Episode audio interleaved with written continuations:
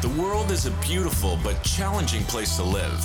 And let's face it, life hits hard sometimes.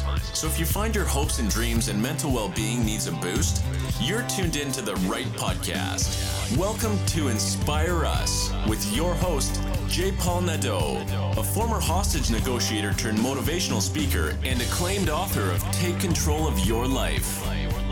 And now, here's your host, J. Paul Nadeau.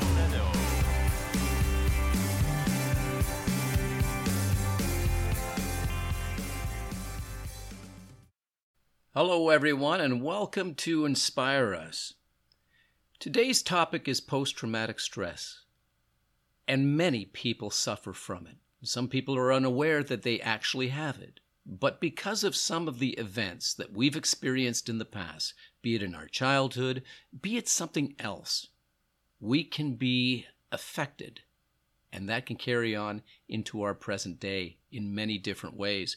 My next guest experienced a very traumatic event back in August of 2016. And to this day, it's still a journey for her to recover completely. There are many therapies out there. If you are suffering from post traumatic stress, you can reach out to a therapist, to a counselor, and get the help that you need. It's not an easy thing to deal with some of the experiences, some of the negative experiences that we've had in the past, but it is so vitally important that you do that. And so, without any further delay, you got to listen to the story. It's my pleasure to introduce you to Ashley Michelle. Hello, Ashley, and welcome to Inspire Us. Hi, thank you for having me. Well, it's an absolute pleasure to have you here in this podcast, we hear all kinds of stories. And a friend of mine reached out and said, You've got to hear this young woman's story. It's a remarkable story of something that has happened to her that led to some post traumatic stress, but she has managed it and she has gone on to, to talk about her story and to empower others who have gone through trauma. And I thought, yep, that's the kind of person that I want on my podcast. Oh, so, thank you. You're welcome. So, would you please tell us your story? Yeah. So, in July of 2016, um, Will had come back from out west. Um, this is the guy that I was seeing casually dating at the time. Um, and uh, he was staying with me and another friend of his. And in that same, actually, a month before everything else happened, I was running through a park and I was assaulted in a park while I was running. And it seemed that the layers were just slowly but surely um, coming coming to apart, essentially. And, and then August 28, 2016, my life changed drastically. Um, I found myself a witness to a horrific crime. Um, I got a call at I want to say like 5:30 in the morning from Will, and um, I went over to the apartment um, of his friends that he was staying at, and um, he had just committed murder. And he told me that he locked all the doors from behind me and told me that I was the next one, pointed a knife to my back, told me that this way would be less painful. Um, I refused to clean up the scene like he wanted, and that's when he strangled me. Um, then he also tried to sexually assault me and tried to have sex with me multiple times. Um, so it was extremely difficult. Mm, wow, I can't imagine that. So, if I understand you correctly, this man that you'd been seeing by the name of mm-hmm. Will had called you to the apartment and when you got there the homicide had already happened and it had already occurred and then he went to the washroom and i then ran down 18 flights of stairs unlocked all the locks that he had locked and then um, when i was at the trial they showed video footage of that and i missed him by seconds and i ran across the street to a variety store where i then called 911 and thank goodness that the police got there in time and they were able to arrest him before he got away. So, the purpose of him inviting you over was for you to clean up the scene, or eh, you mentioned just a, a few moments ago that he also threatened to kill you. He had already committed one homicide. He threatened to kill you as well after yeah. you, after you cleaned up. No, so he this was right when I got into the apartment. He basically told me he was already going away for one account of murder. Why not make it two? Hmm. Um, and it was crazy because before we got into the apartment, we were downstairs in the lobby and he was telling me like how much he loved me and you know we we kissed and not thinking anything of that. I mean he had gone to school for police foundations criminology to top it all off. I, I don't think he finished parts of the program to say the least but like i made him keys to my apartment. Like i i trusted him enough. Maybe i was a little naive, but I I did. I I trusted him. Obviously, you trust someone when you make them keys to your apartment, and uh, yeah, I I didn't think that he was even remotely capable of something like this. I mean, who thinks that anybody is? You hear about this in the news all the time, and you just you don't think it's it's going to be you. And that's where like the hyper vigilance comes into play. Now I immediately think that the person that's walking behind me is threatening to me and they could be completely harmless but you go into this mode of panic and and doom and you know you go into fight or flight mode and it's now it's it's so hard to trust it's very hard to trust okay so i'm trying to get the picture here ashley and you how long had you been dating will so I met him in 2014 after I got back from a trip. Um, and we would work out together at the gym, that kind of stuff. Um, he uh, did introduce me to the deceased um, before all of this. Um, but I probably, he went out west for a while. And when he went out west, it was just too difficult to like keep talking. So there was probably months where we didn't go talking but I'd say for like mm, a year and a half to two years, perhaps. Okay. And during the year and a half to two years that you knew him, and, and you also mentioned that he was taking police foundations, criminology. This was before he met me. Yeah, he okay. did all this stuff in the past. He was a couple years older than me. Okay. And had he ever applied for the police department? I'm just kind of curious. I have that. no idea. I don't. I don't believe he did. Uh, he was working out a, a bouncer at the time that I met him. Then he went out west to try this new job opportunity, which failed. So then he came back here, and he was living between me and the deceased at that point. What I wanted to ask you is this: were there signs that he was violent or that he was unstable while you were seeing him while you were dating? Was were there times where he would was he narcissistic? Did he did his moods change? Was he volatile? Looking back at it now i do think there were some narcissistic traits um, but not anything to the extent where he would commit murder or i would have never made him keys to my house um, you know, we had our differences like any other person that's getting to know someone. Um, but it was never that extreme at all by any means necessary. Um, he, it, there was, you know, a little bit of jealousy. I, I remember hugging one of my friends and him being like asking me, Oh, like, are you dating this guy? And I'm like, no, no, like we're just friends. But that was even before he went out west. And I knew when he came back from out west, he was a little bit depressed because things didn't work out there for him. But I never imagined anything like this. Like I I wish looking back at it, you know, we go through what all the what ifs, all the coulda, woulda, shouldas. And I do wish that I, you know, seeing that he was depressed, I wish I I got him help to maybe talk to a counselor, maybe get some of that out of him. Um, but I did what I could. Um, I believed in him. I, I gave him a place to stay. Um, I did the best that I could from a caring perspective.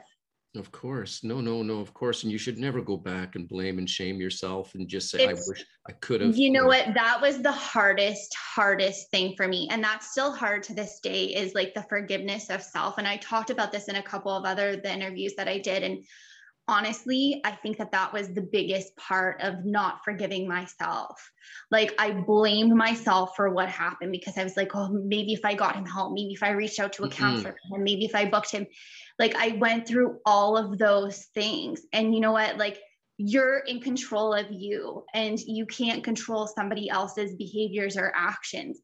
And like, and I felt guilty too that the deceased is now gone, but like I'm still able to live. Like I felt guilty for going to hang out with my friends. I felt guilty for crossing the street. I like I couldn't understand why I was still here. That was like the hardest thing to have to go through is why did I why was I still here?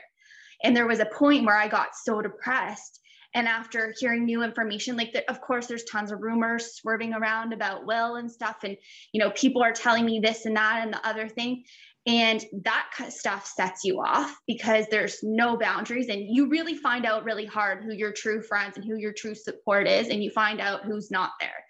And, you know, people were telling me things and it was Thanksgiving weekend. I took some pills, mixed them with some alcohol, and I just wanted to die. I missed a whole day of my life um, because I just slept. I was lucky that I even woke up the next day. Um, I was just so distraught and I didn't see a purpose for living. And then I was like, wow, how could you? That's so selfish because you're giving Will the all the power, A, and B, you're you have to testify. Like you have a responsibility. You have a job to do. You have to serve, you have to serve justice. And you have to get justice served for the family of the deceased, for for myself and that's what it came down to is taking a really good hard look at the mirror and saying it can either go this way or that way. There was no in between. Ashley, are you doing all right now? Because it sounds like you're still going into the past and you're still saying, "I what if I had done this and what if I had done that?" Are you still? I'm I'm, I'm, doing better now. I mean, thank goodness for counseling, right? Like yes. counseling the what yes. the one thing that really helped me out. And like I said to you, like I don't place as much blame on myself as I did then. I I still wish there were things like getting somebody support now. Like if someone reaches out to me, I send them a support link right away. Like I, guess it's learning from those mistakes, right? Um, and learning, okay, now I can only move forward by helping other people. Um, but I'm definitely, am I over everything that happened? No, I mean, I think about it every single day, but I don't let it consume my life. Now it's all about helping and helping people as much as they possibly can. Because what hurt me the most was the detective saying to me, actually, you need to make us a promise. And this was before they even asked me any questions. They're like, please don't go out on the streets to do drugs, get into prostitution, alcohol, etc. And I'm like, okay, if they're telling me this, then the statistics for this actually happening to survivors must be pretty high. And that's what, when I was like, you know what? Like, I, I can't. I, I can't keep doing this. I can't keep hearing about survivors of crime and not doing anything about it. I never wanted someone to follow in my footsteps. I never wanted someone to point all the blame at themselves. If I can help enrich somebody's life by using my story as a teaching moment, then that's what I'll do. I'm glad to hear that you're doing that. Really, I am. I, I talk about this quite a bit in many lectures and with many people. Things happen to us in the past. We have mm-hmm. our three personal time zones the past, the present, and the future. What happened in the past is the past. And when mm-hmm. you go back and you start to look at it and say, I should have done this, I should have done that, that is just harmful and it's just beating you up. You, it, it, definitely is. Yes. You must. Yes. And I know that you're getting counseling and I'm so happy that you are because there's a light, there's a bright light in you. I see it too. And that is so fantastic. And I really, truly um, pray that you're going to be able to leave it behind because it was not your fault. And that's the one thing that a lot of people have to remind themselves when bad things happen, that was not your fault. You didn't do anything to have that happen. That was not your fault. It was totally outside of your control. It's a blessing that you made it out there alive. It is a blessing. Exactly, exactly. It is. And that's why, like, it's all about now, it's turning all that pain into strength. That's what it comes down to. It does. It comes down, well, there's a six letter word I use a lot. Mm-hmm. And here's that word the word is choice. C H O I C E, six right. letters we have the choice to leave the bad things behind and never to go back and revisit. From time to time, we're going to think of it, but guess what?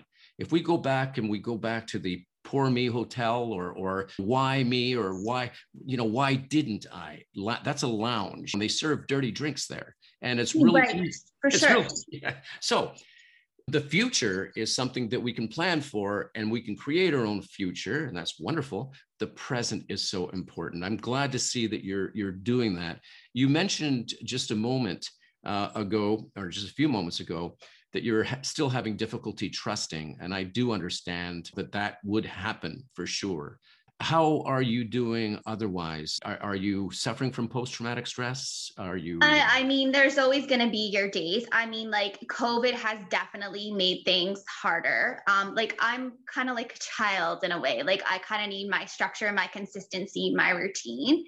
And not having that has been a little bit difficult and it's been a couple steps backwards but i feel like once i get back in the zone i'm i'm really good um, the gym has literally saved my life.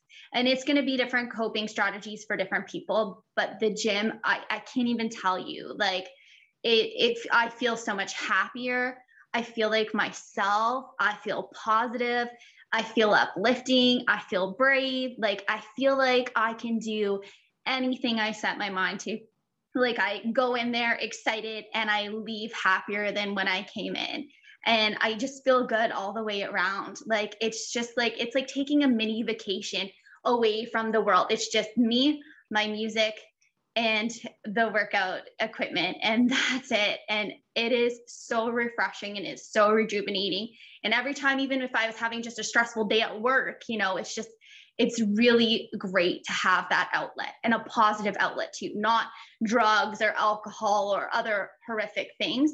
This is the best positive outlet for myself. And like I said, everyone's different. So some people are going to have different strategies. Maybe that's journaling, maybe that's running, maybe that's kickboxing, whatever it may be. Um, but this for me is what has worked for me to overcome my mental health. Mm, that's I like what you just said because there are so many hundreds of different therapies out there. And For your, sure. your physical therapy, going to the gym is therapy. It creates great feelings within you, and you smile. You yes. you just having a great time. Listen to that music and just just rocking. It's great. Uh, it is. It's like like I said, it's like a mini vacation. Like I don't think about anything else while I'm there. It's just me and that moment, and that's it. That is amazing. Wow. And I'm glad that you found well, you you had that before, but you you have found so much power in doing that and it just brings joy to to your life. That's amazing. If there is if there was a message that you could give our listeners who may be going back in the past at, at an event that happened to them that really traumatized them, what would you tell them right now on how to deal with their trauma? I would tell them that their life is valuable and that it's worth fighting for. And I know it's easier said than done, but there is light at the end of the tunnel. I would highly encourage them to talk to a counselor. I think that in order to make any progress in the healing stages, I think that you really need to feel every single emotion that there is.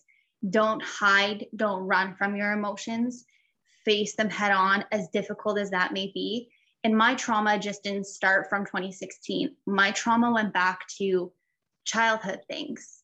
And so it's really digging deep and it's a lot of self reflection and that's where it all comes into play in counseling.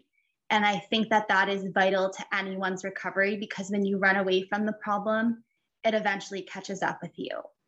And i think that you just really have to overcome those challenges and you have to find positive coping strategies. You know, maybe there's PTSD now, um, yoga. So maybe that's something that you look into. Um, you know, maybe you look into joining a book group or something as well as doing counseling.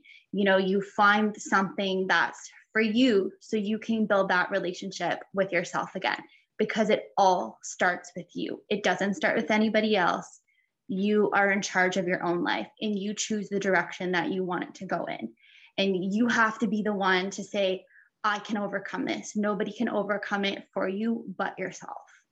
Mm, I like that so much. Good Thank stuff you. there. Thank Ashley, you. that was great. Now, you've written a book, correct? I have indeed. And what is the title of your book? It's called Finding Strength Through Tragedy. And it talks about domestic violence. It talks about what strength really is, because often we don't really think about strength until we're actually faced with a situation where we have to be strong. Um, and it talks about who I am today. It talks about overcoming um, challenges. It talks about different coping methods. There's also self admirations in there. Um, there's different um, community resources too um, to look into as well. If you're in a domestic violence situation, what steps do you take to get out of that? Because the thing that bugs me the most is, you know, people will say, oh, well, why doesn't she just leave? Okay, well, if only it was that simple, but people don't realize that when that person leaves their abuser, they're at their highest risk of death, and that's called separation assault.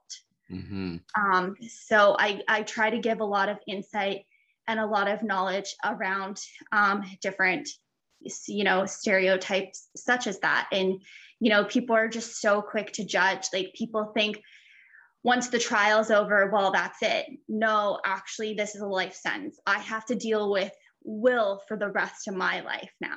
You know, I get parole packages and I you know get information from the parole board and like all that stuff is like you know it does take you a step backwards but it's like okay well what am i going to do now that i've read this information and i've processed it now you have to do something that's going to take care of you so you don't go 10 steps backwards so you have to recharge yourself in a sense after you get stuff like that or have different memories and whatnot so I talk about that as well. I talk about that in my blogs as well. Um, and I've been really excited about writing these blogs. They talk about the, you know, the trial process and, you know, a lot of survivors of crime, they don't want to, you know, go to trial and, and take the stand. And I talk about like overcoming and some of the strategies you can use to while you're on the stand essentially.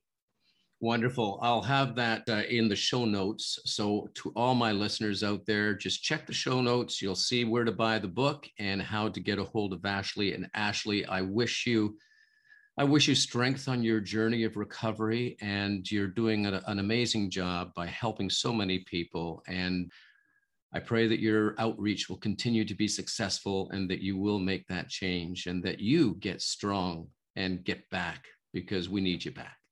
Well, thank you so much. And again, thank you for taking this time to do this interview with me. It's really all about healing and growing and learning. And I'm so incredibly grateful to be on this journey. And I'm so grateful for all the support from everyone. So thank you from the bottom of my heart for taking the time to do this interview. You're very welcome.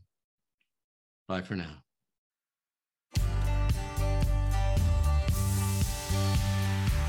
Thanks for listening. Tune in next week for another insightful episode. If you haven't already, hit the subscribe button and leave your comments. For more information, check out our website at www.inspireus.ca. Remember, it's not what happens to us that matters most, it's how we respond to what happens to us that does. Stay strong and resilient.